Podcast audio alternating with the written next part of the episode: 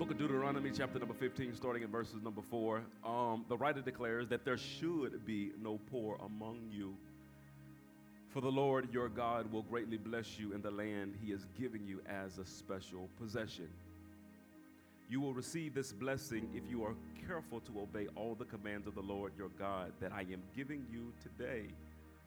Six declares, The Lord your God will bless you as he has promised. You will lend money to many nations, but will never need to borrow. Somebody shout, That's me. It says, You will rule many nations, but they will not rule over you. But if there are any poor in Israelite, poor Israelites in your town, when you arrive in the land the Lord your God is giving you, do not be hard hearted or tight fisted toward them. This is good. Instead, everybody shall be generous. He says, but instead be generous and lend them whatever they need. Do not be mean spirited and refuse someone alone because the year for canceling debt is close at hand. Now that's interesting because the context, he's going to tell them, uh, verses 1 and 3, that every seven years that you are to release your debtors. And so if 2023 was the, you know, the seventh year you were supposed to release people of their debt, and somebody come to you in November be like, hey, my man, can I hold on to some? You're like, no, bro, I, let me, let's wait until after the year of cancellation.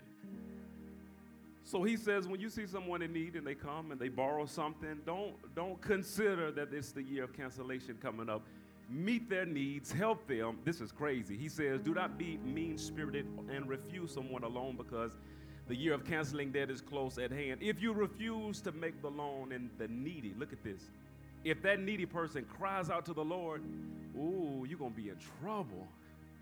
You will be considered guilty of sin. Give generously to the poor, not grudgingly, for the Lord your God will bless you in everything you do. There will always be some in the land who are poor. That is why I am commanding you to share freely with the poor and with other Israelites in need. Father, now in Jesus' name, thank you once again. Uh, guard my words, God. Allow me to minister this word with compassion, with sensitivity, but yet with your divine authority and power. Cause this word to transform the lives, the minds of your people on today. And it is in Jesus' mighty name. And everybody says, now before I get started, um, let me just kind of throw this caveat out there. Um, one of the challenges of being a teacher is when you get ready to name a subject, um, depending on people's context of that particular subject, they think that they know where you're going already. I, I want you to press pause on that and just give me the benefit of the doubt to play out my entire message before you put me in a certain category or a certain camp. Can y'all do that this time? Just, just do it this time.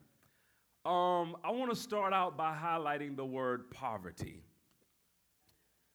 Poverty is the state of being extremely poor, not having enough money to meet everybody shout basic needs. Basic needs including food, clothing, and shelter. Economic and Social Inclusion Corporation, this organization describes poverty as hunger, lack of shelter, being sick and not being able to see a doctor, having, not having access to schools and not knowing how to read, um, not having a job is fear, uh, fear of the future, living one day at a time. Here's another thought. In addition to a lack of money, poverty is about not being able to participate in recreational activities, not being able to send children on a day trip with their schoolmates or to a birthday party. Oh, y'all having a you know, birthday party at the extreme jumping thingamajig? Are y'all paying for all the kids? Or y'all ain't? Pookie can't go then. Not having the money to send them to recreational activities, not being able to send children on a day trip with their schoolmates or to a birthday party, not being able to pay for medication for an illness. Those who are barely able to pay for food and shelter simply can't consider these other expenses. Now, here is the reality among us, among us, us, some of us, based on this definition, we are living in poverty.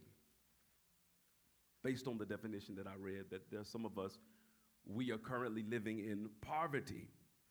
Then there are some of us, in all actuality, we are actually just one catastrophic event away from poverty. like if another pandemic shutdown happened, we in trouble.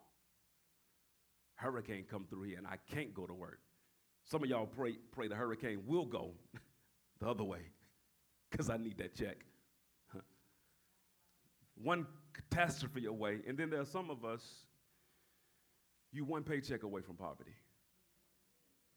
Like if you don't get that check on the first, it's, it's going to be trouble. I had this little sweet lady go off on me one time. I was working for this organization and I was helping with the payroll. And I can't remember exactly what happened, but I was late getting the payroll out um, to this particular uh, these individuals. And this one little lady, she went off. I'm talking about just sweet, sweet, mild mannered, went off on me. You know why? Because she can't afford not to have that paycheck. And amongst us, there are some of us that are that are there. If what's today? The 27th. The first is what Thursday. If I don't get this check Thursday, we in trouble. So let, let me let me show you Jesus' heart. Jesus' heart um, when it comes to the poor. In Matthew 11, 2, there's an interesting situation that's going on. John the Baptist is in jail and he's posing a question that um, at one point or another every leader poses, every parent poses, every, every, every person, every pastor poses. Was it worth it? My sacrifice, my time, my investment, was it all worth it or did I waste my time? And, and John is the forerunner of Jesus. He's now in jail. You know the rest of the story. He's getting ready to be martyred, beheaded. And so he sends a message to Jesus. And here's the message Matthew 11, 2. When John, who was in prison, heard about the deeds of the Messiah, he sent his disciples to ask him, Are you the one who is to come, or should we expect someone else? I need to know that I waste my time, my man. Jesus responds, verse number 4 Go back and report to John what you hear and see. This is what you need to tell John. The blind receive sight, the lame walk, those who have leprosy are cleansed, the deaf hear, and the dead raised. And the good news is proclaimed, preached to who, y'all? The poor. Yeah.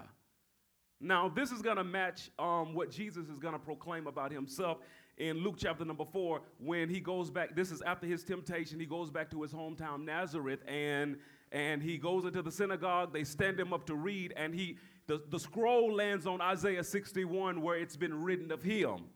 And this is what he reads about himself.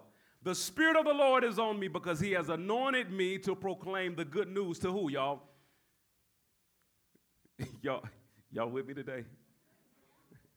y'all like, you told us not to assume where you're going, so we're just gonna sit back and wait. Good news to the poor. He has sent me to proclaim freedom for the prisoners and recover of sight for the blind to set the oppressed free. This is crazy. 20. Then he rolled up the scroll, gave it back to the attendant, and sat down. In essence, he just dropped the mic. This is why I'm here. The eyes of everyone in the synagogue were fastened on him. He began by saying to them, Today this scripture is fulfilled in your hearing. So when we look at these particular texts, Jesus announces that I came to preach good news, the gospel to the poor. He tells John to validate my ministry if I'm real or not. Look, look, look at what I'm doing. I am I'm being intentional to minister to the poor.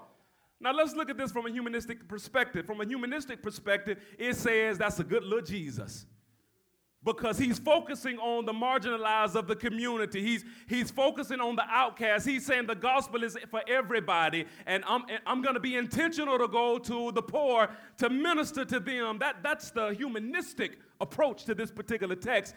But I want to minister it from a more biblical perspective.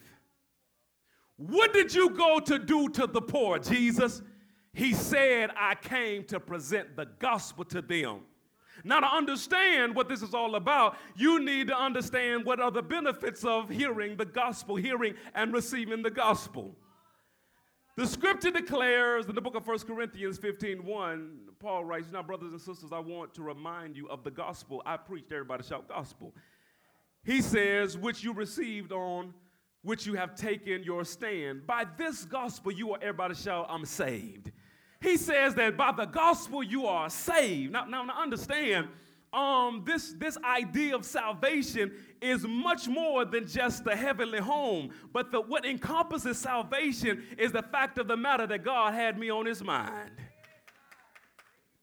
When you think of salvation, and, and, and watch, I, I, was in the art gallery one time and I was looking at all these paintings and I'm like, eh, okay, whatever, yeah, uh huh.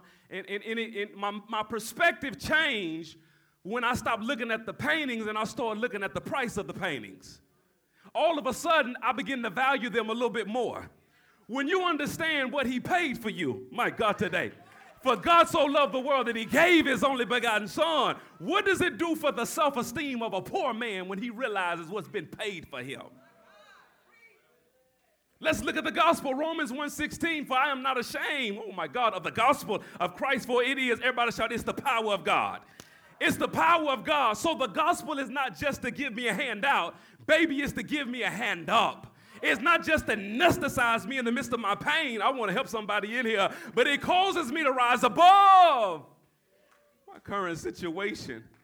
What is this gospel that you preaching to the poor? Matthew 4 23 declares, And Jesus went about Galilee teaching in their synagogues and preaching the gospel of the kingdom and healing all manner of sickness and all manner of diseases among them. When Jesus showed up on the scene to preach, things changed.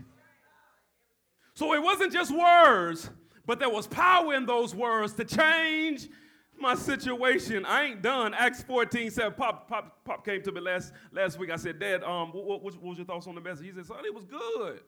You were just short, though. So I'm going to make up my time this week. I'm going to have this time and that extra time that I didn't w- take up last, last week. Yeah, y'all pray for me.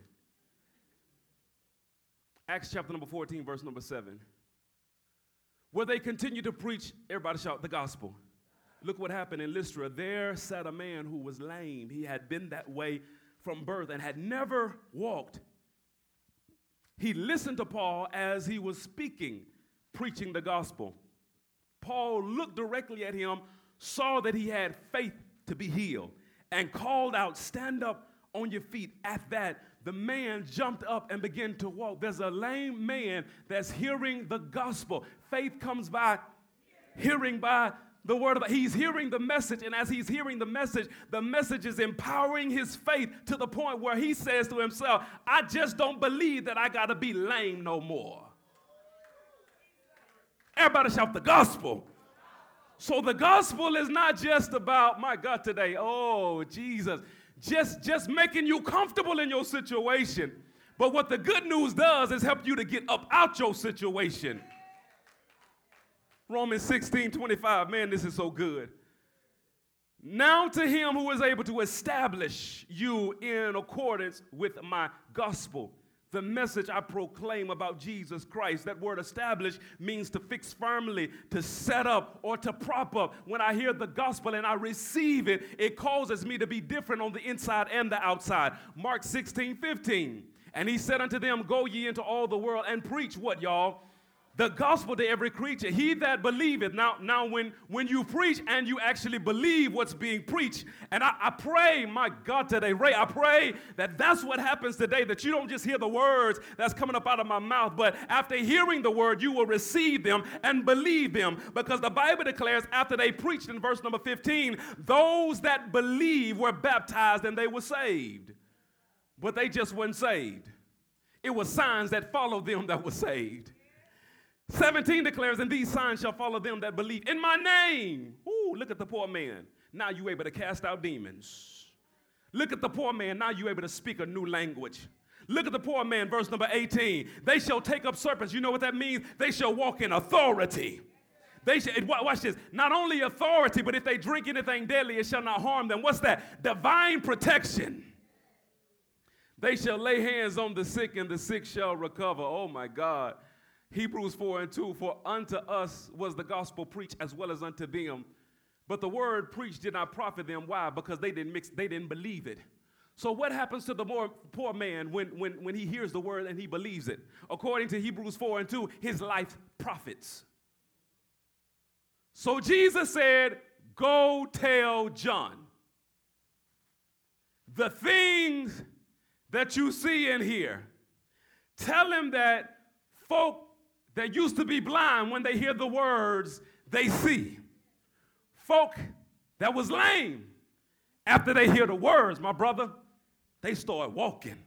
He said, Tell them folks that have skin disease, leprosy, after they hear the word, they cleansed. Tell them that deaf people, after they hear the word, they start hearing again.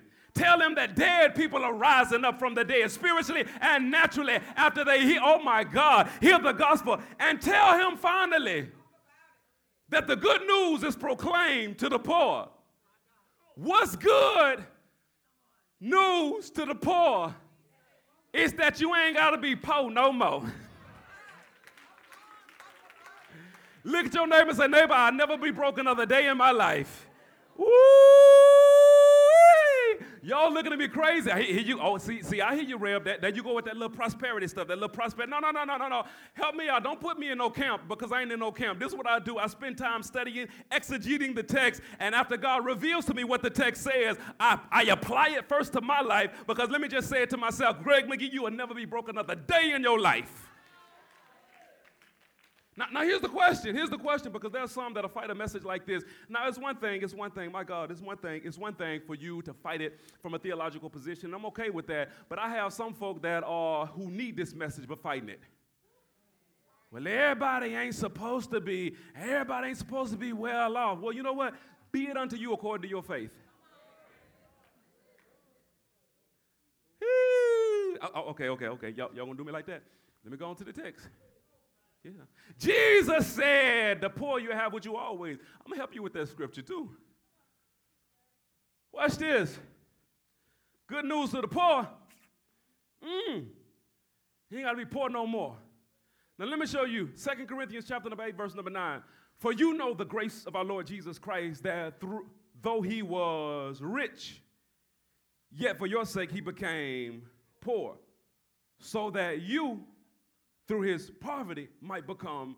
Now, now, now, now, let's, let's, let's, let's look at context. Somebody said that the context is spiritual riches and spiritual poverty. Now, who would call Jesus spiritually poor? So, if the context is not spiritual poverty and spiritual riches, then it must be talking about. So, let's read it from that perspective. For you know the grace of our Lord Jesus Christ, that though he was rich, what do you mean he was rich? He came for, from a place where the streets were made of gold. Not paved, made of gold. And he left his riches and became poor. How did he become poor? He was born in a little stable outside and became poor. Why did he become poor? So that you through his poverty might become what, y'all? Rich means to be abundantly supplied. So, so what, what, you trying to say? I'm supposed to have money like Michael Jackson? No, I ain't saying that at all. I'm supposed to have money like Oprah? I ain't saying that at all. I'm saying you ought to have enough money to t- pay, pay your bills and take care of somebody else's. Let me say it again. You should have enough money to meet your needs and help somebody else meet their needs.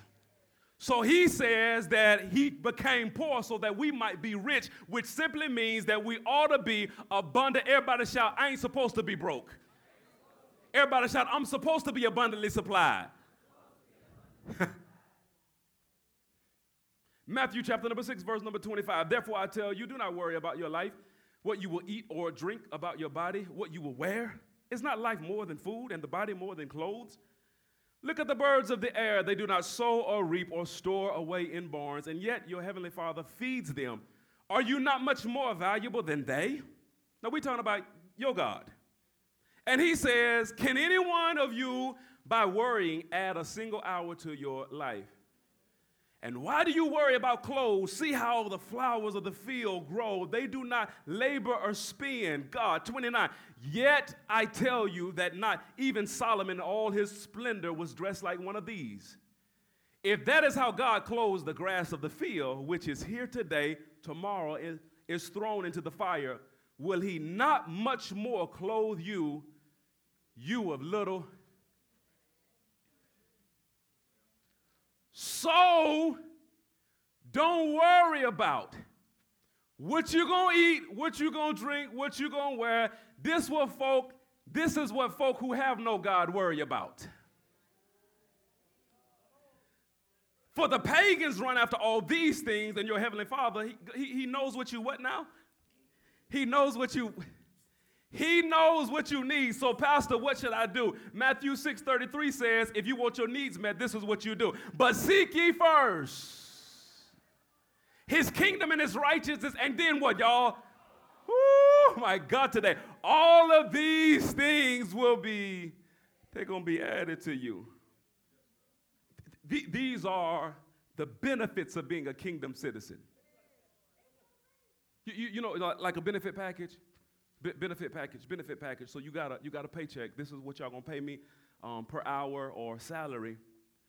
But outside of the salary, these are the benefits that you have. So you walking around talking about, man, my tooth hurt. Man, I show, man, I want, man, this tooth is killing me. But you got dental insurance.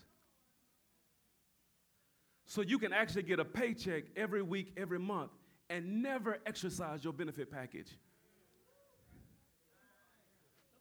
you can go to heaven and get your paycheck, but never exercise your benefit package on the earth. Y'all ain't saying nothing in here. I go get cleanings and eye exams even if I don't think I need them. You want some glasses? They paying for them? Give me some. Tell your neighbor, I'm gonna get my benefits. I, I, let, let, me, let me show you. Let me show you. Let me show you. Psalms 103 and 1 declares, Praise the Lord, my soul, all my inmost being, praise his holy name. Praise the Lord, my soul, and forget not all his what, y'all? Okay, what, so what are the benefits? What's benefits? Because understand, understand, Jesus came preaching the gospel of the kingdom. Now we just say the gospel, we just say the gospel. But because we have failed to understand what he preached, the gospel of the kingdom, we just see the death, burial, and resurrection, which is good, but it's not enough. Because the gospel of the kingdom identifies why the death, burial, and resurrection. Pastor, tell me why. Because when God created the earth, when He created Adam and Eve, He gave them dominion and power. Genesis chapter number three, the devil strips uh, Adam of his dominion. That's why he's called the God of this world. What did Jesus come to do? He came to restore dominion on the earth. So, as a kingdom citizen, I have rights. Jazz, I am a dual citizen already, girl. So, what's my benefit package? Verse number three He forgives all our sins. But he don't just forgive my sins, he heals our diseases. He redeems your life from the pit and crown you with love and compassion. This, this is so crazy. Watch this. There, there's no one in this audience, there's no one in this audience or online can deny that I love my wife. You know why? Because her life is crowned with my love. When you look at her, you can tell somebody care about her. God says, I'm going to crown your life with love and compassion. When people look at you, they're going to say that, that there's a God that cares about her. Am I in the book or am I just rambling? He says, I'm going to crown you with love and compassion. Now, here it is. He says, I'm going to satisfy your desires. With what, y'all? Here's the question What's your desire? What's your, what's your desire? What's, what's the desire? What's the, yeah, what's the desire? What's, huh? New house, that's your desire. What, what's the desire? She said new house too. How many want a new house? Look at all these new houses up in here. We just got one. I want another one too, y'all. I'm in the text where your loving father says to you, I want to satisfy you with good things. All my kids, including Aisha, bad. and they never deserved a Christmas present ever. And including Nate. Got a temper like his mama. Why is it that you bless your kids? Because they my kids. So God has a way with his love, his mercy, his compassion of blessing you even when he know you don't deserve it. My wife got this saying when the kids go out looking any kind of way. She said, you, you y'all leaving the house like you ain't got no parents that love y'all. Some of y'all are walking around like you don't have a God that loves you. And if you're walking around that way, I'm telling you, it's your choice today. I, I, know that's I know that's irritating somebody because you you trying to explain away what, what God is requiring you to do. You trying to explain, put your situation on somebody else instead of taking responsibility. If God said I can have it, I'm gonna get it.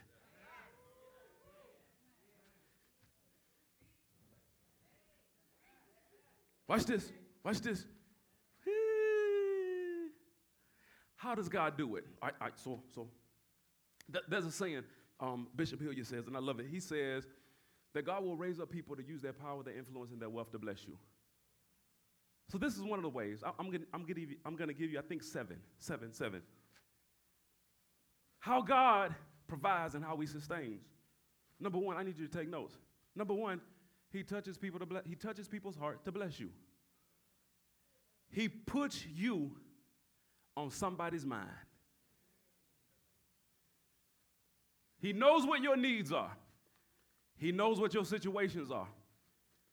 He puts you on somebody's heart. Hmm.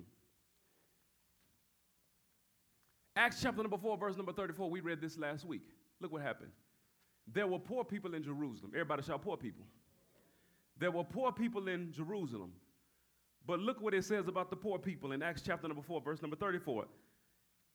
There were no needy persons among them.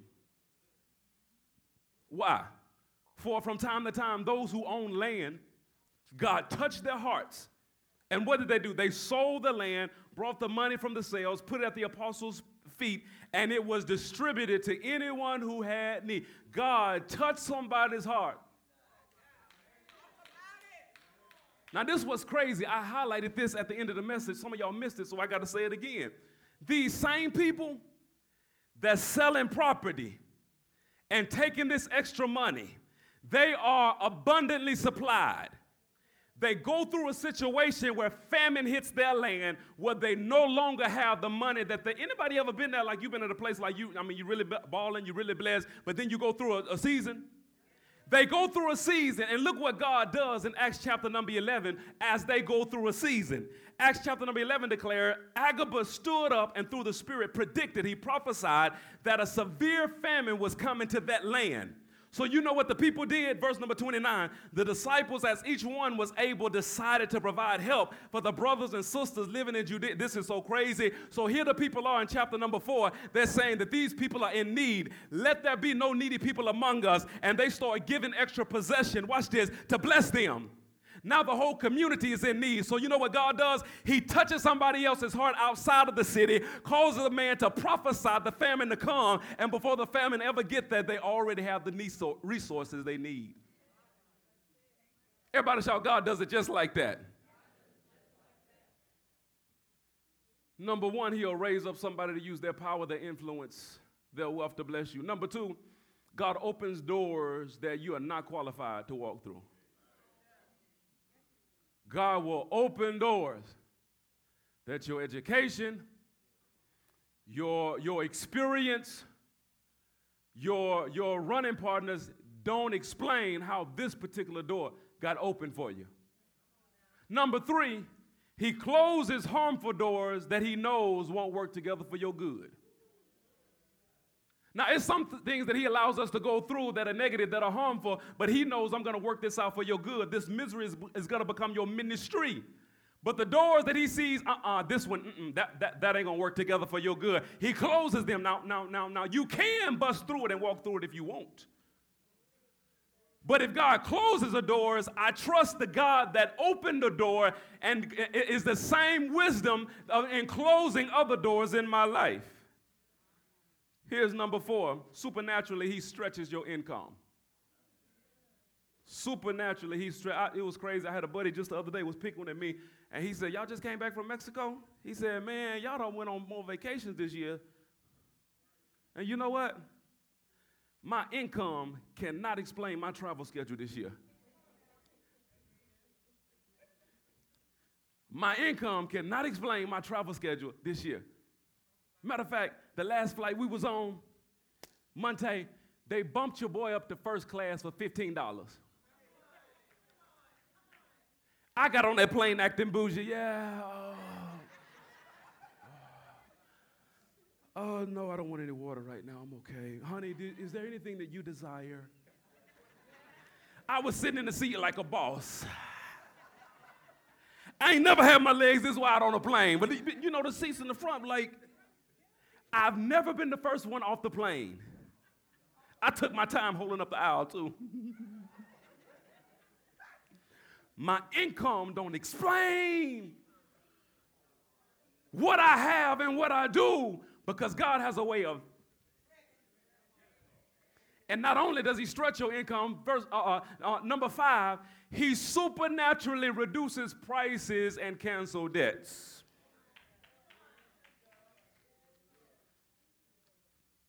Had a cousin of mine looking at um, looking at my truck about a year ago, like, ooh, ooh, I see what you driving. I know what you pay for that. I ain't even say nothing. I promise you I didn't pay what you saw. I promise you I didn't. Here's number six. God has a way of giving you witty ideas and inventions to prosper you. And there's some of you all right now sitting on some ideas and you holding up your own financial prosperity. Number seven, he freely gives you the wisdom to maximize your harvest. So, what he's already blessed you with, there's a special wisdom that he will give you to grow it, to increase it, to maximize it. Somebody say amen to that. So let's deal with this, my man. Let's deal with this because I, I see, I see you, I see you, I feel y'all. I, don't just see you, I feel you. You, you got trouble with this. You got trouble with this message because it just sounds like them get rich kind of folk that be, you know that be on TV. Uh-uh. Watch this. Your pastor's a sound teacher. I'm telling you, I ain't filling you with a bunch of fluff. I ain't doing that because the words that I speak, I gotta stand on them. I gotta stand on them.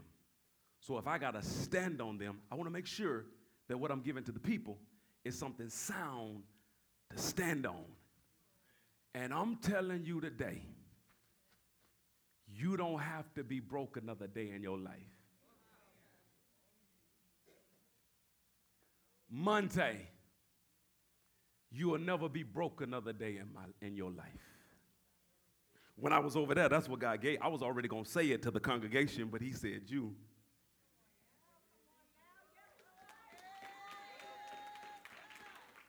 I wonder if you'll receive it for yourself. Somebody shout, I'll never be broke another day in my life. Now, I want to show you something in the text. No, no, no, no. I, I, I feel you. I feel you. I feel you. I feel you. I feel you. Are you gonna talk about salvation? Absolutely. I gotta, man. I gotta get. I gotta draw people to Jesus. I'm worried about your eternal state. But the same pastor that talks about your eternity also need, knows that you need healing from the traumas of your past. So I got to talk about the God that, that's able to heal your heart and your mind. Why? To build your faith to receive healing from being dropped in your past. But I also have to talk about uh, the miracles that Jesus performed that he's still willing and ready to perform now. Why? To build your faith to receive the miracle in your physical body that you need right now. I gotta talk about relationships because many of you all know what it's like to be in a situation when you look at somebody that you land to the bed next to you and you're like, Lord, I just don't know. So I gotta teach on relationship things to build your faith to give you hope again that this can work out. But I also gotta talk about finances to build your faith so that you can receive that God wants you in a position not only to meet your needs, but to help somebody else meet theirs. I got to. I got to. I got to. So look at this foundational text. Man, when I saw this, yeah, I wanted to click, I wanted to, I wanted to click my heels.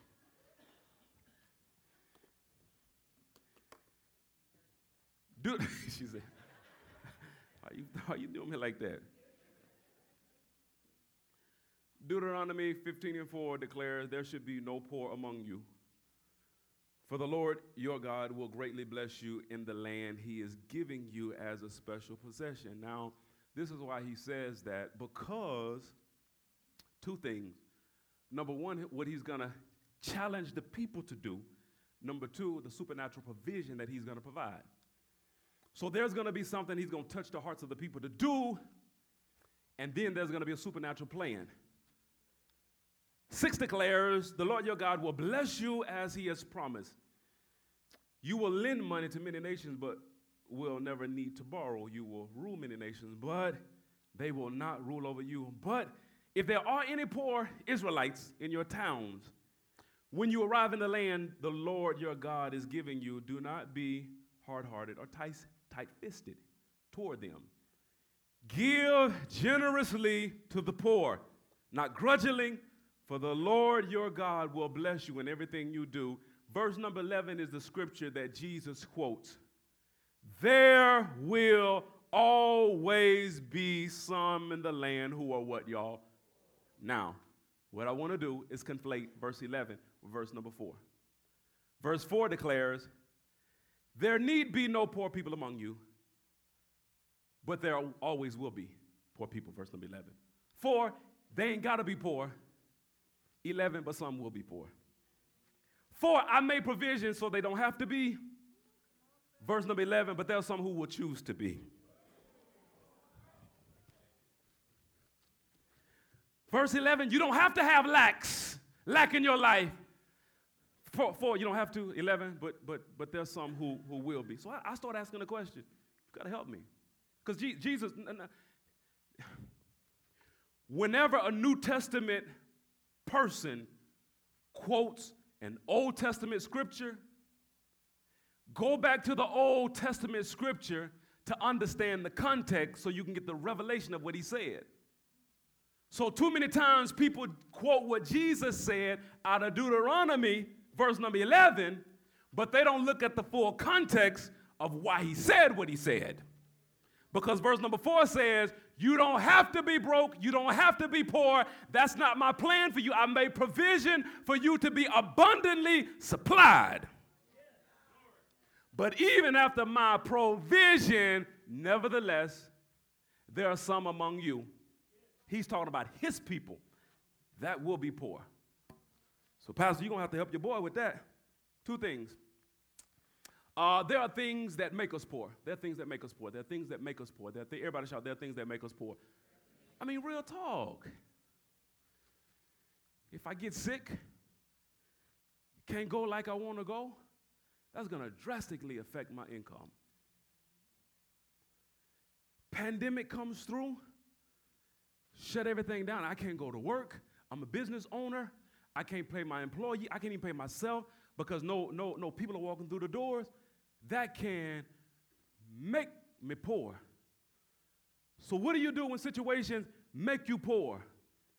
You have faith on the promises of God to get you out of poverty. So, I ain't worried about something giving me a financial setback because there are some things that make us poor, but then there's some things that keep us poor. That's what I want to talk about. I want to talk about the stuff that keeps us poor. So this is what I had to do, man. And y'all, y'all pray for me. So when I when I first started this message, I had I was halfway through it, and I had all these great principles and all these great analogies, and um, God spoke to me, and in essence, He said, "Let the Bible define its own definitions." Don't don't don't just give them because I, I mean this what what I'm teaching, Chad. Is, it's like in me, like like real talk, man. I I hadn't just been preaching, teaching this. I've been living this for years. Dude looked at me the other day. He was like, "So, so, young man, how long you been in the ministry?" I said, "26 years." 26? How, how old are you? 44. You started at 18? Sure did. Here's what's crazy. If I'm talking about financial prosperity and you can't look at me and see blessings, I need to fold up my little laptop and go back in my office. And I got to say that because real talk, man, it was, it was a time in my life, and, and uh, I ain't there now, but it was a time, it's like I was ashamed of how God was blessing me. Because I couldn't explain how he kept opening up those doors. I ain't even, I, it was just blowing my mind. But watch this. I wasn't ashamed when I ain't had no money. Um, I'm not real, real talk. I wasn't ashamed at all. Y'all see this bald head? Y'all see this bald head?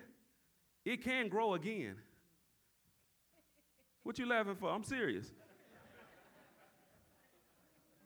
I choose this now because it just look good on the brother. Just look, it just look good on the brother. I, don't hate, don't hate, don't hate, don't hate.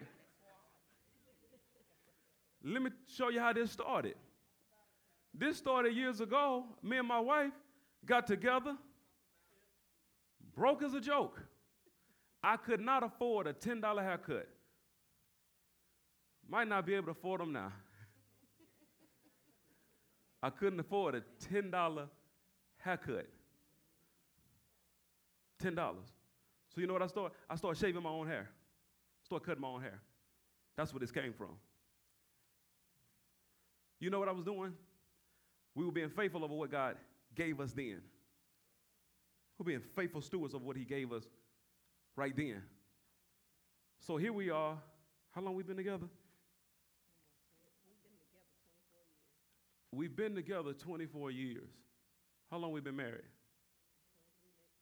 I just want to make sure you know. That's all, that's what that's all about. She got it right. 23 years we'll be married.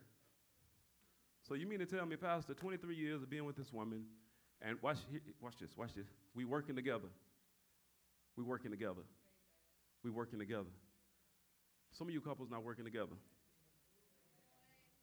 You're working together and you're hindering your own self because you're not working together. I'm over time, but I'm, I'm still, I got to go. I got to keep going. I got to keep going. Let, let, me deal with that working together. So I don't, I don't like making, I don't like, matter of fact, I really don't make financial move without being on one accord with my wife. Number one, because I want the blessings of one accordness. I want that. Number two, probably more importantly, is that she is a I told you so kind of woman.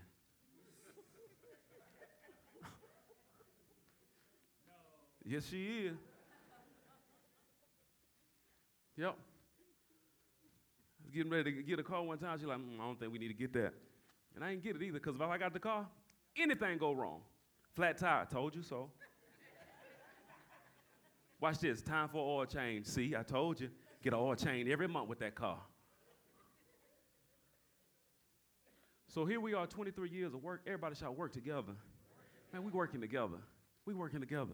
Watch this. As far as I know, well, I, I, let me just speak for me. I ain't got no money I'm hiding.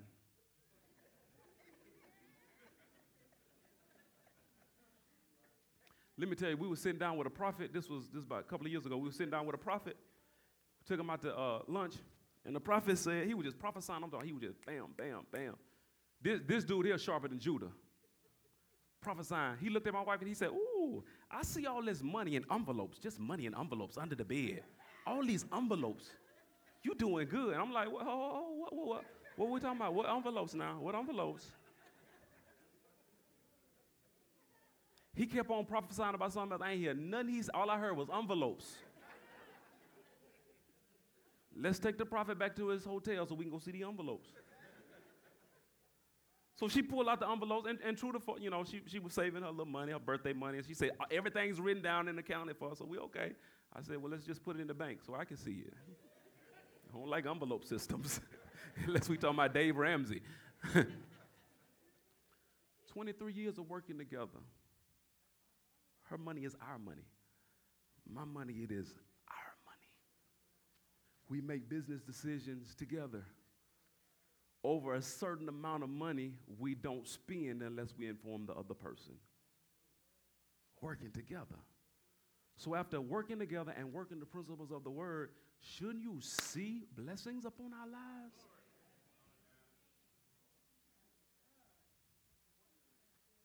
Crazy. Crazy went to we went to the uh, uh, uh, to the bank, and we, we were um, co-signing for this. And it's, it's funny, the, the, president didn't tell us that, but the, the, lady he you know assigned we had to, you know, co-sign or whatever. She's like, well, you know, if, if just in case this loan defaults, we're gonna take you guys' possessions. I'm like, what? I want to call some members. Hey, um, I need you to come sign some papers. My wife called him, told him what we were gonna do with the church. He just asked the question, how much you want? How much you want? No, no, no, watch, watch this, watch this. This, the guy that's the president, 15 years ago, he was just a loan officer. And we closed on the, first, the, the downtown location. Now he's the bank president. We pick up the phone, he just say, how much you want? We came by the other day to sign the paperwork. He said, we, we told him, he said, man, we appreciate it. He said, man, no problem. Anything y'all touch turns to gold. That's what he says. He said, whatever you touch turns to gold.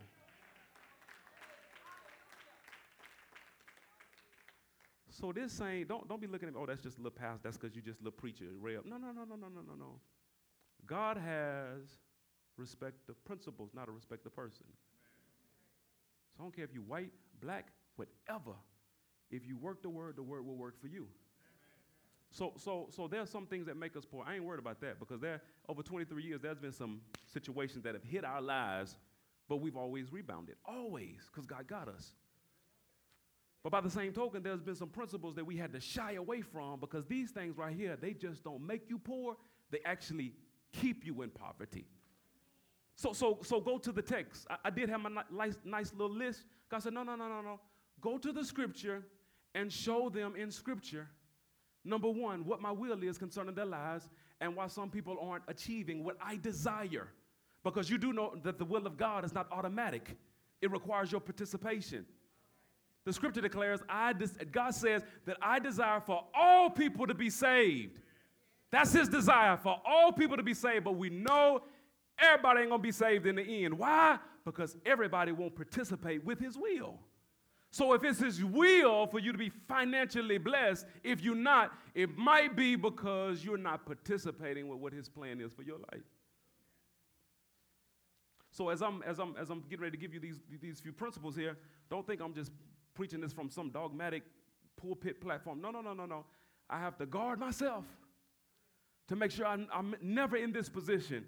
Are y'all ready for this? Proverbs chapter number six, verse number six. Go to the ant, you sluggard. Consider its ways and be wise. It has no commander, no overseer, or ruler, yet it stores its provision in summer and gathers its food at harvest.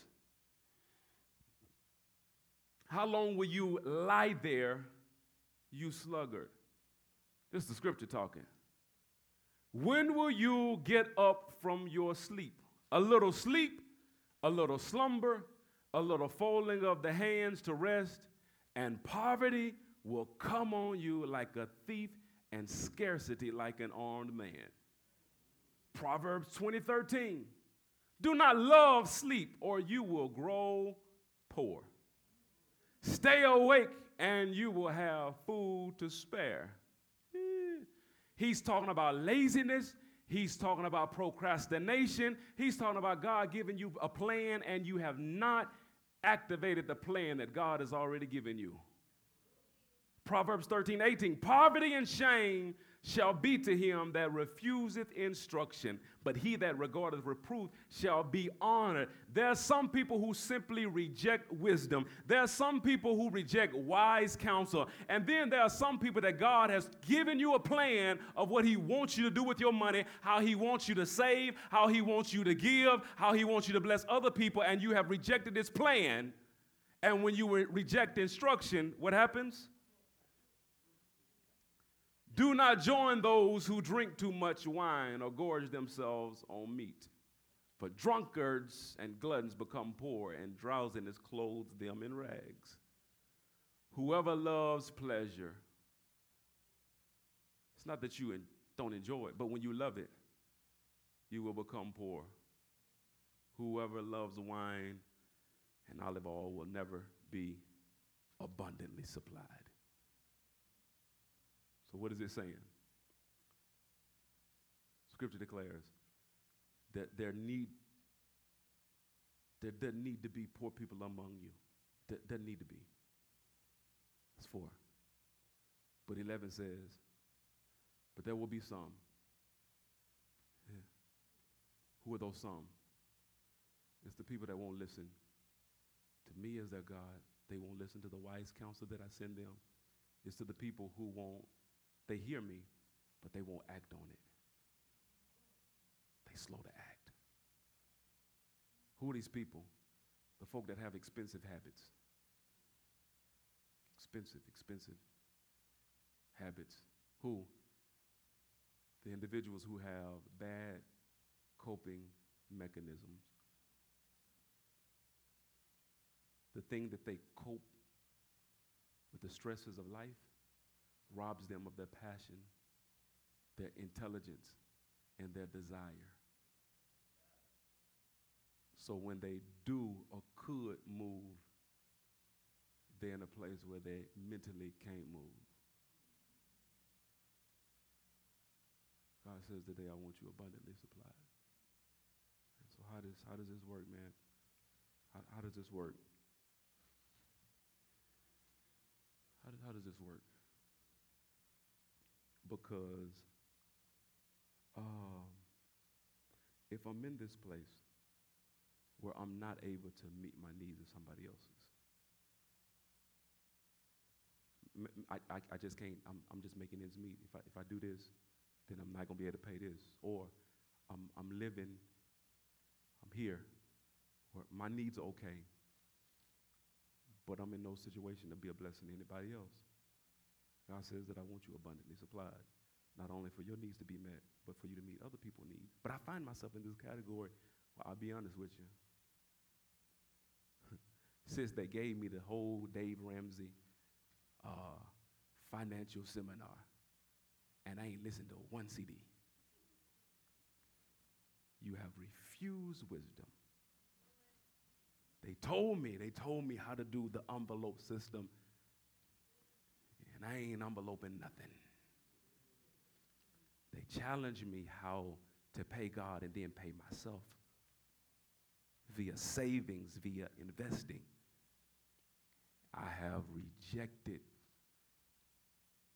wise counsel. And I also, I, I hear what Rev talk about. You know, you give money, give, and it shall be given unto you. Good measure, pressed down, shaken together. I, I heard what he said, but I'm, I'm just going to hold on to mine. I heard what he said. It's more blessed to give than it is to receive. I heard what you said. But what you failed to realize, it wasn't Greg, it was God who said that. So not only have you rejected earthly wise counsel, what God, the plan that God has given you to help prosper you, you rejected that as well. You got these expensive habits. It's, it's, it's, okay to have a financial habit. I just, you know, I just love, just, I just love this. I just, but, but, but when this stuff that you know you can't afford, but it's like an addiction and you, you just go get it anyway, or just put it on a credit card, set yourself up for future failure. And then there's some of you all who have addiction. Drugs get all your money. Some of you, your cigarettes get all your money. Some of you, your, your, your drinking, extracurricular activity. Some of you, the strip joints, get all your money. You pay that girl that money to tell you you're beautiful and you know you're ugly. But you leave feeling good. I'm a man, I'm a man, I'm a man, I'm a man.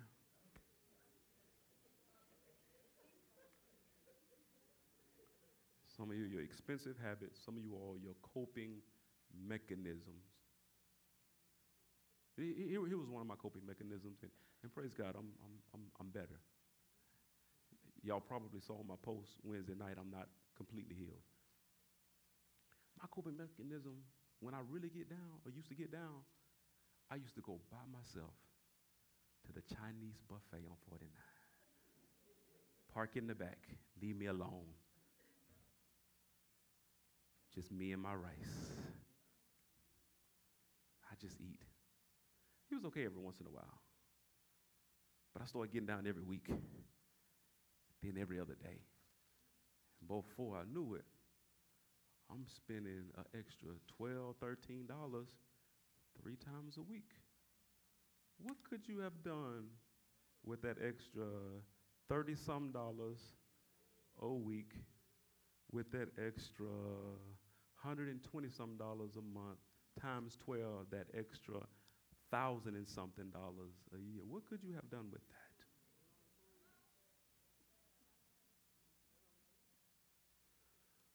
So, Pastor, if I find myself in that situation, Jamie, come, come, come, please, grab a mic. Come, come, come, come, come. Yep, yep, yep, yep. Yeah. Mm. Here's, here's what I'm, this, this is what blesses me, man. So I know what it's like to see churches where the pastor driving the cleanest thing, wearing the cleanest thing, living in the cleanest thing, but everybody else in his congregation dirt, dirt poor. I know what that's like. This was blowing my mind. It's like this, this is the spiritual word on the street. If you want a house, come to EMCC.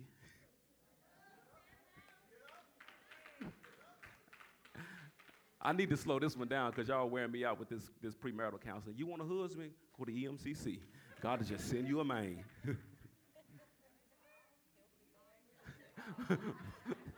I ain't gonna even, I ain't gonna even entertain that. I ain't, I heard it. I ain't gonna even entertain it. Listen, listen. Th- this is what blesses me. This is what blesses me.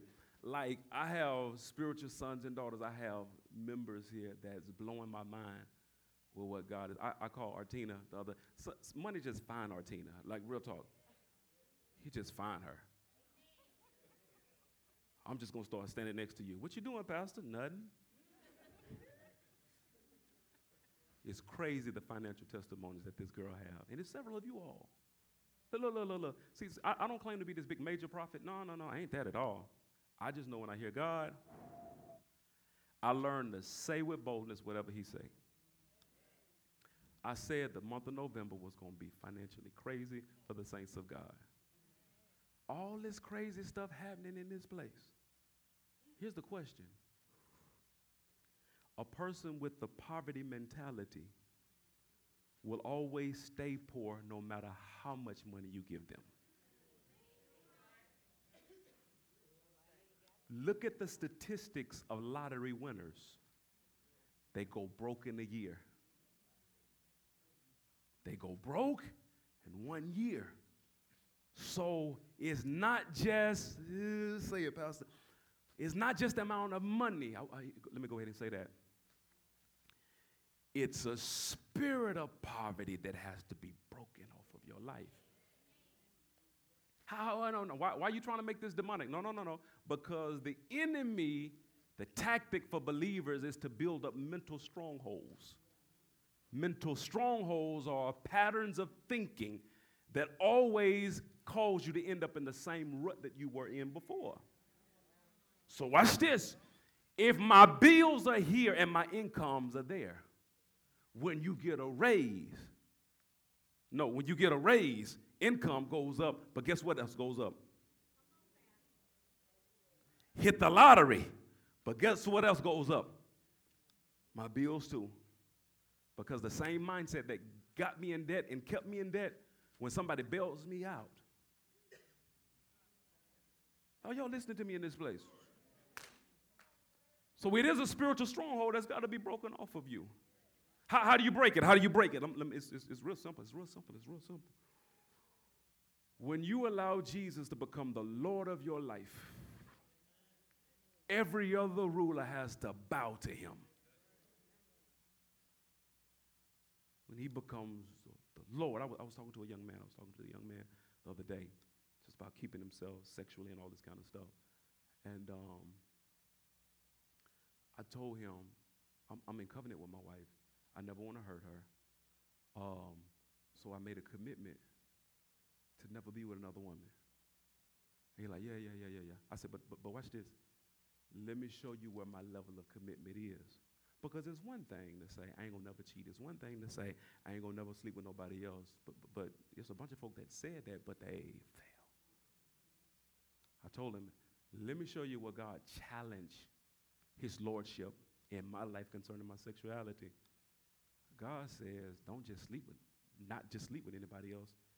Don't allow anything else to even stimulate you. So watch this. If I'm watching something that starts stimulating me, it goes off. I'm hanging around somebody and their flirtatiousness begins to start stimulate, walk away. Walking in Walmart and it's just too, it's, I, I go to Winn-Dixie. Let me get up out of here.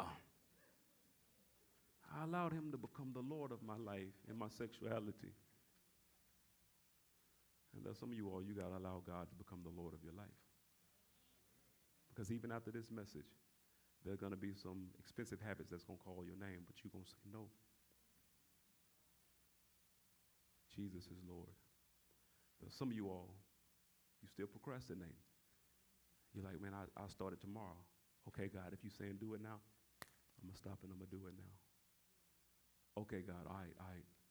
Let me go back in the mobile app and listen to all the messages on finances that Pastor preached that I didn't listen to. And let me get that wisdom so I can hear what you're saying to me. That's how you make him Lord. Heads bowed, eyes closed all over this building. With every head bowed and every eye closed. Number one, you in this place and you said, Pastor, what you just challenged me with convicted me. Let me see your right hand. Where you at? I see you. Thank you. Don't don't worry. I'm not calling you to the front. I'm just I'm gonna pray for you. Thank you. Thank you. You can put your hand down. Listen, just listen to me. Here's the solution. You got to make Jesus Lord in that life, that area of your life. I'm gonna give you an opportunity to make him Lord. Number two, there's somebody in here beyond him being the Lord of your finances you've never actually extended the invitation for him to be your God. I mean, you know the story of the Passion. You, you heard the little Easter service, sermon. But you've never actually confessed him as Savior and as the Lord of your life. And here's an opportunity to do that right now. Number one, both of you, I'm going to walk you through this prayer of Lordship. After I walk you through the prayer of Lordship, I'm going to give you an opportunity to talk to him yourself. And then I'm going to ask Jamie just to share and to pray, to seal. So, Father, I thank you for this moment. God, I thank you for I thank you for what you wrote in the Word. God, I, I, I said nothing. I said nothing today that just wasn't in the Word. I got one of the simplest messages I've preached in a long time. I just I just read what was in the Bible. That's all I did. And based on what I read, there are poor among us, but we don't have to be because you've made both natural and supernatural provision to get us unstuck, to liberate us where not only are we able to meet our needs, but God, we can help and bless other people as well. So, Father, corporately, we ask you to forgive us, God, of our failures to honor you in the area of our finances. Because in all actuality, this money ain't even mine. The earth is the Lord's and the full, it all belongs to you. And so, God, we apologize to you tell you that we're sorry. So, Father, we believe that you died on the cross. We believe that you rose again the third day. We believe because of this we are saved. But we want more than just to get out of hell free paths. We want more, we want more, we want more. Because it is your will not only for us to experience the joys of the Lord in glory, but David said, My foot had almost slipped, lest I should see the goodness of the Lord in the land of the living. It is your desire for us to prosper on this earth while we are here.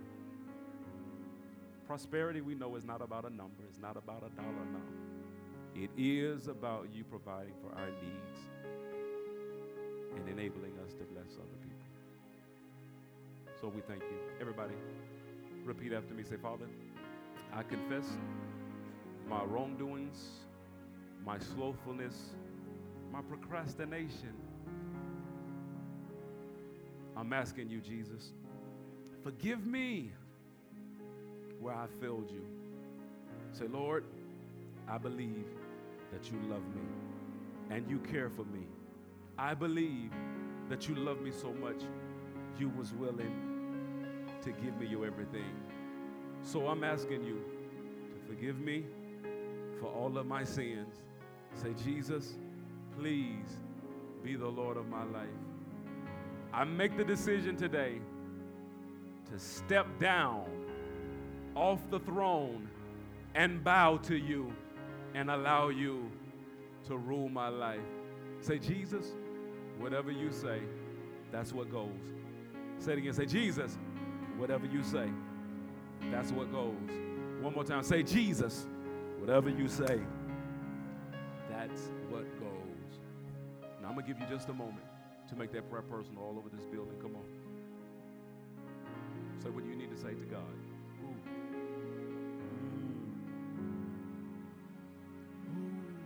My God, today. I thank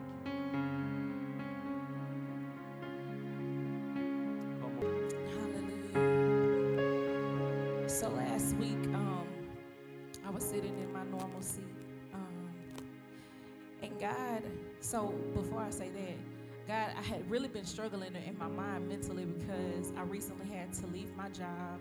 I work as a school counselor um, because my oldest son is going to have to have a very serious heart procedure very soon. We thought it was going to be last week, but God delayed it, and I won't question His time, and His timing is perfect. So I was kind of sort of faced with the decision to leave my job uh, so that I could be able to take care of him.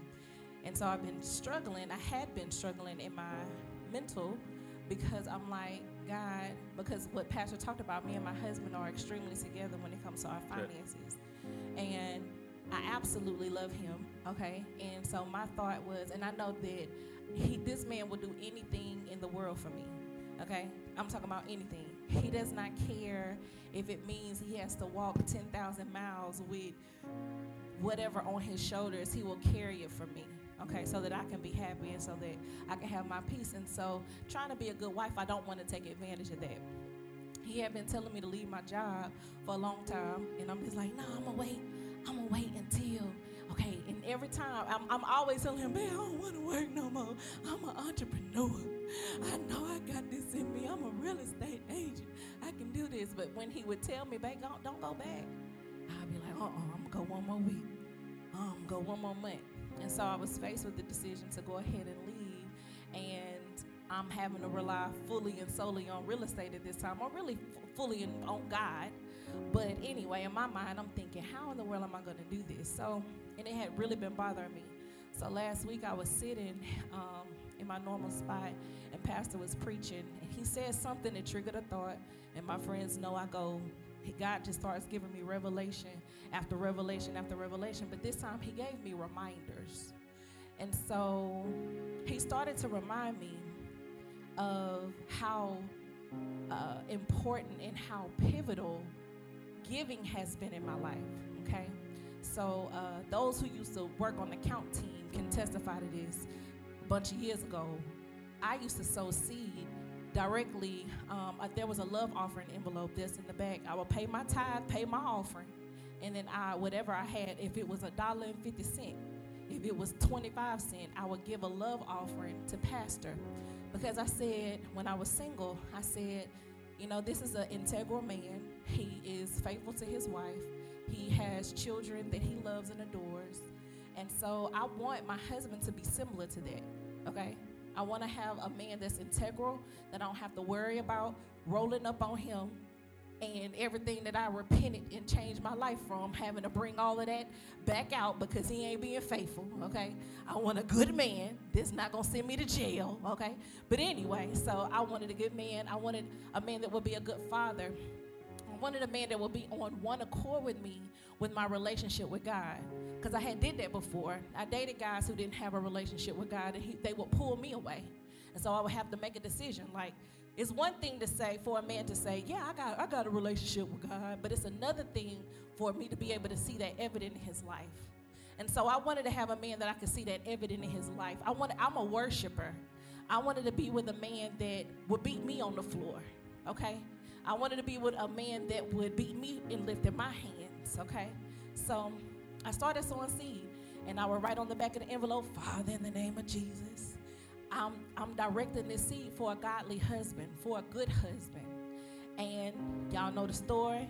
God blessed me with my husband, or blessed my husband with me, or maybe He blessed us with each other. Either way, I got the man of God, okay?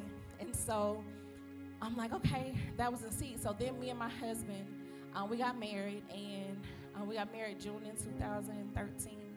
And um, a couple of months after we got married, I ended up having a miscarriage. And I was, I remember sending a message to First Lady and Pastor, I mean, First Lady and Star at the time. Um, and I'm like, it was a, during appreciation services, and I'm like, like, y'all, I know I gotta leave worship. Y'all, please pray for me because I'm in the process of having a miscarriage. This wasn't my first time having one, so I know what my body was doing.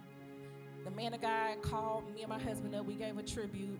He, after we gave the tribute, he called us back up at the end of the service and he was like, um, First Lady, come and lay your hand on her womb. He had no clue of what I was going through. I never saw this man a day before in my life, and he began to prophesy over me and began to say, you know, God, open up her womb. Um, and she laid her hands on my stomach, and he was he even specifically said, "You just lost one."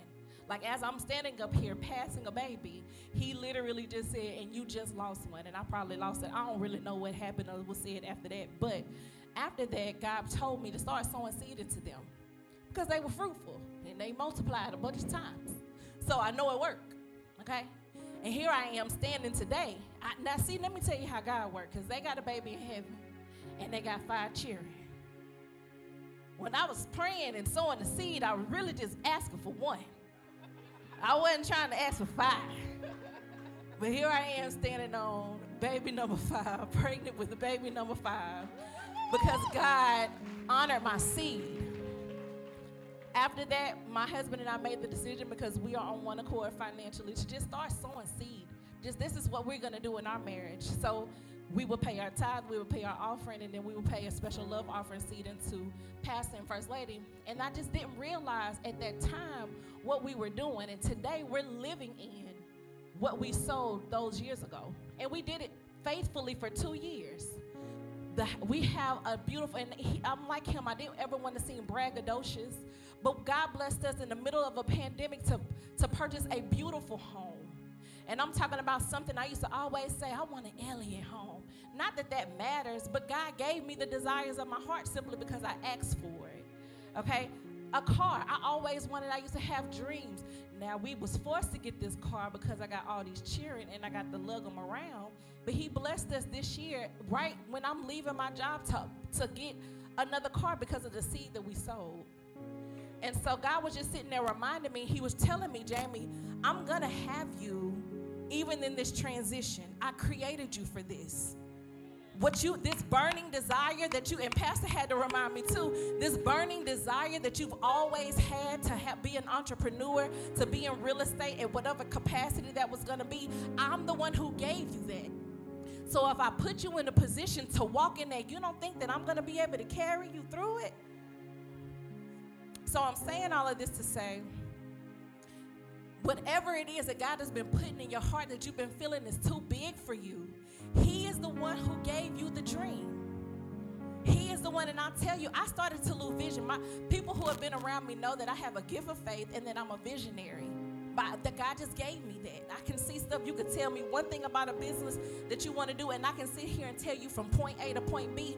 But sometimes you have to be careful of who you're around. And this is not to kick or, you know, make anybody feel bad, but people can make you lose your vision of who you are. When you're telling them what God is showing you, they honor you as the prophetic voice in their life. They honor you, but when you tell them, them what God is showing you for their life, they get scared and they like, oh. And so it makes you start like, well, maybe am I? But that's why you have to be very, very careful about who you're around and who you subject your gifts to. Because everybody don't understand what God has given you. Everybody don't understand that God has given you to them to be a blessing. Because he wants you to call forth what he spoke about them. But sometimes, like Pastor said today, some people will stay in a poor mindset because their vision is blocked, because they just simply can't see. Or when God begins to give them vision, the enemy comes and robs them of it. Maybe they share their, their testimony too prematurely. You share it with the wrong people Who knows what it is that has caused you to lose your vision? But today, God wants to restore your vision. He wants to restore your vision so that you can begin to see what He sees, so that you can begin to see the abundant life. Because it's really not even just about you and what He wants to do in you, it's about generations that'll follow you, it's about your children, it's about your children's children, it's about your neighborhood. It's some people that live right next door to you that's like, man, I want to do this, but they've never seen anybody else do more than what they than what they've done. And they, they're depending on you to step out on what God said so they can have a point of reference. They can say, you know what, they did it. They're depending on you to budget. They're depending on you to, to pay yourself, to pay God and pay yourself. They're depending on you to do those things. My baby tell me all the time, Mama, y'all must be rich. Baby, I'm not rich. I'm not rich. I just don't spend, I don't do crazy stuff with my money. He really think I'm rich, and I'm gonna keep letting him.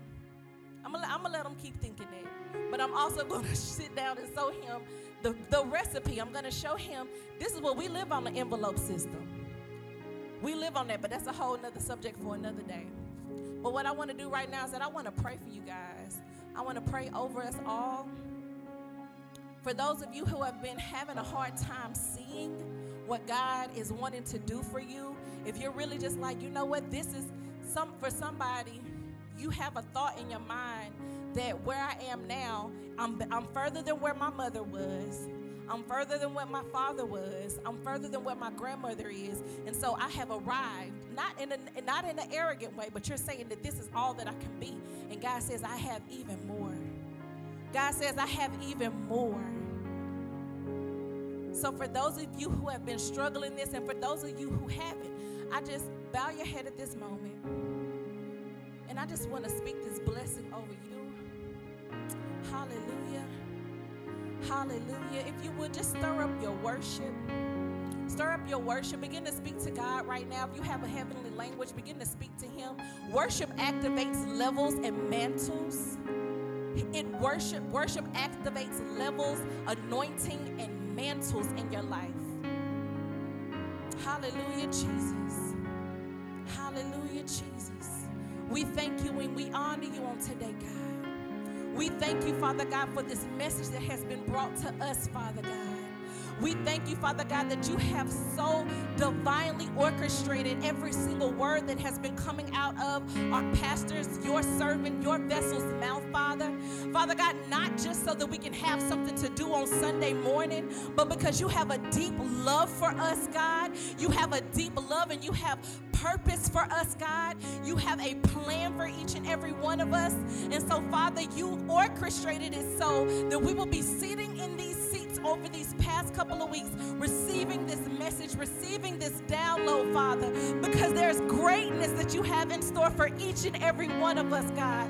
There is so much more that you have in store for us, God.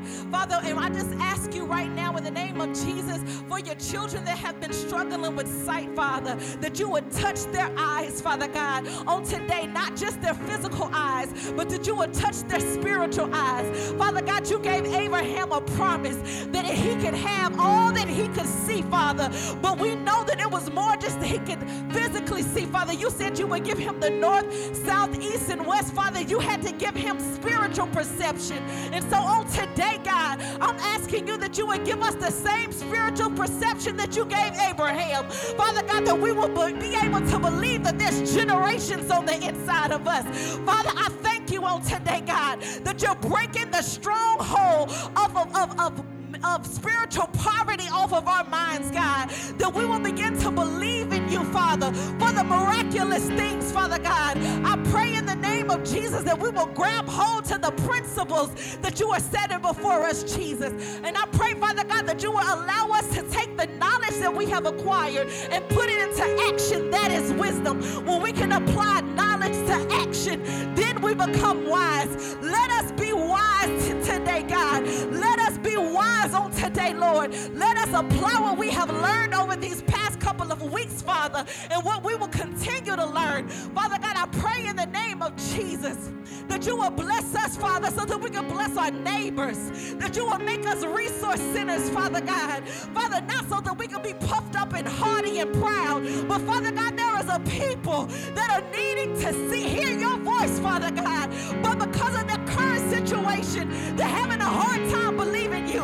So, Father, you want to use us to go into these communities, to go into these neighborhoods, to buy up the neighborhoods, to give up food to the poor, Father. You want to use us, Father, and so much more than just word, Father, but you want to use us in deed and in action. So I'm asking you on today, God, to give us the wisdom today in action, Father, and to move in power, God. There's little girls in the school that need to see a teacher that rose up and was able to come back and buy back their school, that rose up and was able to come back and pay for colleges. Father God, that's what you want for us, God. You want us, Father. Your word said it is better for us to give than to receive, Father. Give us a heart to give on today, God. Let us not just be the ones with our hands out, Jesus. Give us a heart and a mind to be the givers, God. Yes, there's room to receive. There's times when we will receive. But Father, it is better for us to give. Give us a giver's heart, God. Give us the gift of giving on today. Help us to understand that it's not about an organization, but it's about the body of Christ. God, let us understand that it's not about an organization, but it's about your gospel going forth, God. Father, in the name of Jesus, Father God, even every mindset that has had such a, a bit or a skewed perception about giving in church, I pray in the name of Jesus that that stronghold, that that lie is broken now in the name of Jesus. I pray in the name of Jesus that what the enemy has been trying to cause them to see is broken now the name of Jesus. That they will be able to see the testimonies of others, Father. That they will be able to see the life of others, Father, and know that there's no scandal. It's just blessing. Know that there's no scandal, that it just comes from the kingdom of God. Know that there's no scandal. It's just obedience, God. Help us to walk in obedience, God. Hallelujah, Jesus. Hallelujah, God. Help us to understand your principles, Father. You said that you come that we might have life and have it more abundantly. And we can't find nowhere in your scripture where there was a greedy person that was abundant, that lived an abundant life. If they did, it was short-lived. Father, let us not be greedy. Let us not be tight-fisted, God. Let us be those who will freely allow your, your, your resources to flow through us, God. Fix our hearts, God. Fix our hearts, God. Fix our hearts, God, to understand the great blessing that is attached to giving, God. To understand the freedom that's attached to it, God. Let us not just be sitting and wondering why. Why people always want to take from me. Father, for that mindset, I pray in the name of Jesus. Because there's some people in this room that have been hurt from giving. There's some people in this room that have been hurt from giving. But I'm asking you on today, God, that you would heal their hearts. That you will heal their hearts, that you will show them, Father God, the error in that giving. Maybe it was to the wrong person, maybe it was to the wrong situation. Maybe it was to a greedy person who just wanted to rob them, and God will deal with them. But Father God, for those who have been hurt through giving, I'm asking you on today that you would heal their hearts and give them a mind of understanding, God. Those who have been taken advantage of through giving, I pray, Father God, that you are healing that today, God. That you are healing that and that you're giving them new perception, God. Hallelujah that you're healing their perception now in the name of Jesus. And I thank you, God, that this church, hallelujah, that the people in this body of Christ, hallelujah, Jesus, Father God, the people in this house will be abundantly blessed because they listen and they hearken to the word of the Lord. Father God, I thank you that come from here, Father. That babies will be born, God. That people will be married to godly husbands and godly wives, God. I thank you that this house is blessed, God, that it is blessed, Father. We thank you, God, that this house will provide food even the more to the community, God. What we're doing downtown, I thank you, Jesus, that we're going to do right here in this community, God. Hallelujah, Jesus. The food bank that we're doing down there, we will do it here. That we will clothe those even the more, God. Because you trust us, God. It's because you trust our man and woman of God. It's because you trust them. And I pray in the name of Jesus that you would open up the floodgates of heaven and that you will begin to pour out a blessing on them and on their children and on their grandchildren and on their great grandchildren. That they will leave a legacy for those who will follow them in the name of Jesus. And I thank you for those who are attached to us. Father God, that their sons and will begin to rise up and they will begin to get to work. Hallelujah, God, because we have a work to do, God. And then, Father God, will the anointing flow from the head to the beard and to the skirt of the garment. Hallelujah, Jesus. Let just let their sons and daughters, Father God, get to work. And then we'll be able to see the blessing attached to it, God. Hallelujah, Jesus. We have a work to do. Work to do. We have a work to do. I speak promotions in the name of Jesus. Promotions over your people, God. Those who are not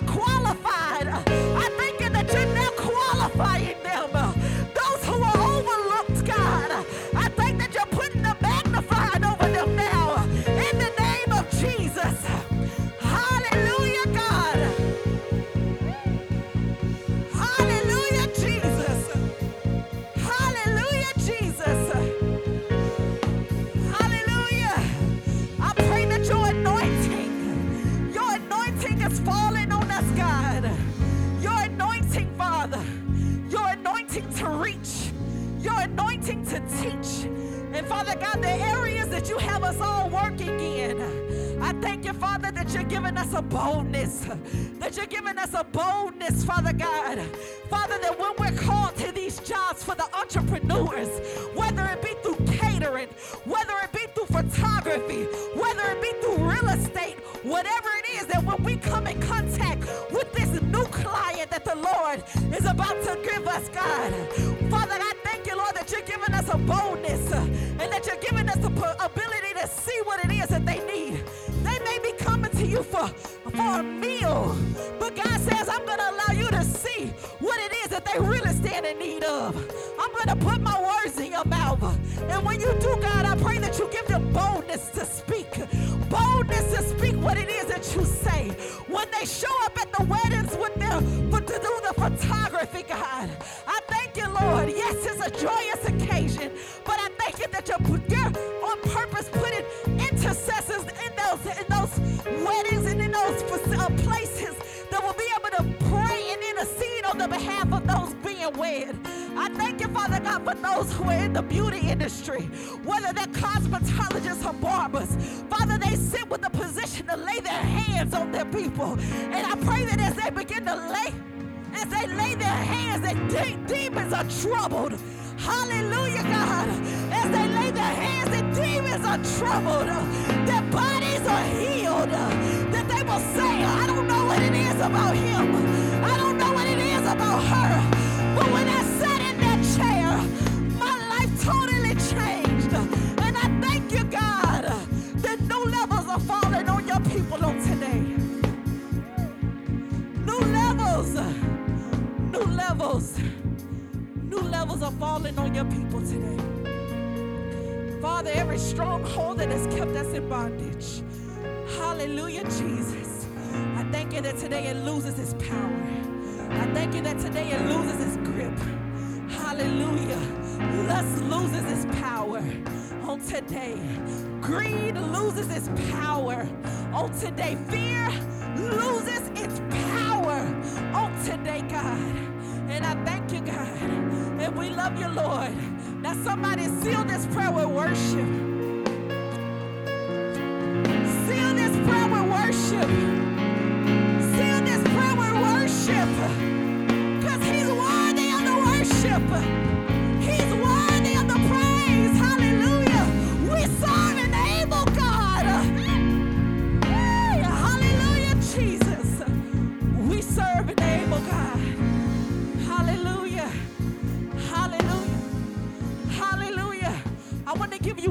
story. In the Bible, there was a woman who uh, who lost her son. The prophet had prophesied uh, a year before, a couple of years before, that when he came back, that she would have a son. She was already rich, and so she said, "Every time you come into this area, I'm gonna give you a house. On, I'm gonna give you a room at my house. So anytime you travel here, you'll always have somewhere to stay." So he came back the next year. She had the baby. God was glorified. A couple of years later, the baby died. So she called for the prophet to come back. And she said, Hey, this baby that you prophesied, he's gone. So the prophet came into the room of the baby. He, he sent everybody out. He came into the room of the baby and he stretched his body on the baby. He put his he lined his mouth up with his mouth, his eyes with his eyes. And then uh, warmth began to come back to the baby's body. Okay, so he got up. He began, I believe, he began to worship God a little bit more. He began to praise God, and then he went and he laid his body on the baby again. And after that, the baby sat up. He sneezed seven times, and then the prophet told his servant, "Go get the mother." When he came back in the room with the mother, the first thing she did, God had answered his prayers, or answered her prayer. But the very first thing she did was bow down and worship. The first thing she did was bow down and worship. Before she received the blessing that God had already given her, she bowed down and worshiped. So I just dare somebody in this room that's waiting to receive something from the Lord to get on your knees, get on your feet, to worship God. God, we worship you on today. God, we honor you on today. We worship you in advance for what you're about to do in our lives. We give you this worship on today for what you're about to do, God. We know that you want to bless us. We know that you want to bless us. So, God, we worship you. Whether you do it or you don't, God, you are able. Able, God. And so we honor you and we bless you and we give you the glory. Hallelujah. Hallelujah. Somebody shout, and it is so. And so it is. Somebody shout, and it is so. So it is. Shout it again, and it is so. So it is.